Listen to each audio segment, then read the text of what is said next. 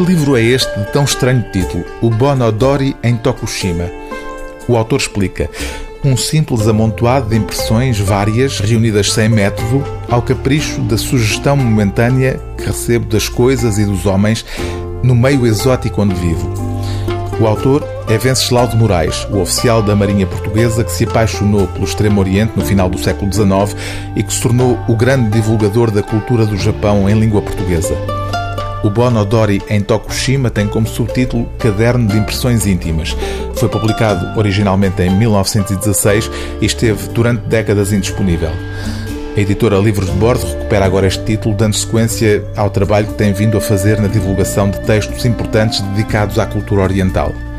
Falta explicar, como faz logo de início Venceslau de Moraes, que o Bonodori é a dança da festa dos mortos, uma celebração pela qual a cultura japonesa honra os seus defuntos e que tinha na cidade de Tokushima um ritual famoso. Ironicamente, é na cidade de Tokushima que Venceslau de Moraes virá a morrer em 1929.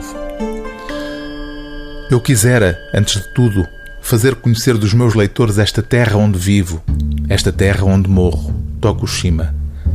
Vão, porém, será o intento a não considerar o caso excepcional de algum leitor que haja já visitado o solo japonês e que, se não é fácil tarefa dar ideia por palavras escritas de um país desconhecido, as dificuldades avolumam quando se trata de um retalho qualquer do país japonês. Tão diferentes se mostram os aspectos das coisas e dos homens, tão especiais os costumes, quando comparados com os conhecimentos vários que fomos adquirindo de outras coisas e de outros homens. O livro do dia TSF é O Bonodori em Tokushima, de Venceslau de Moraes, edição Livros de Bordo.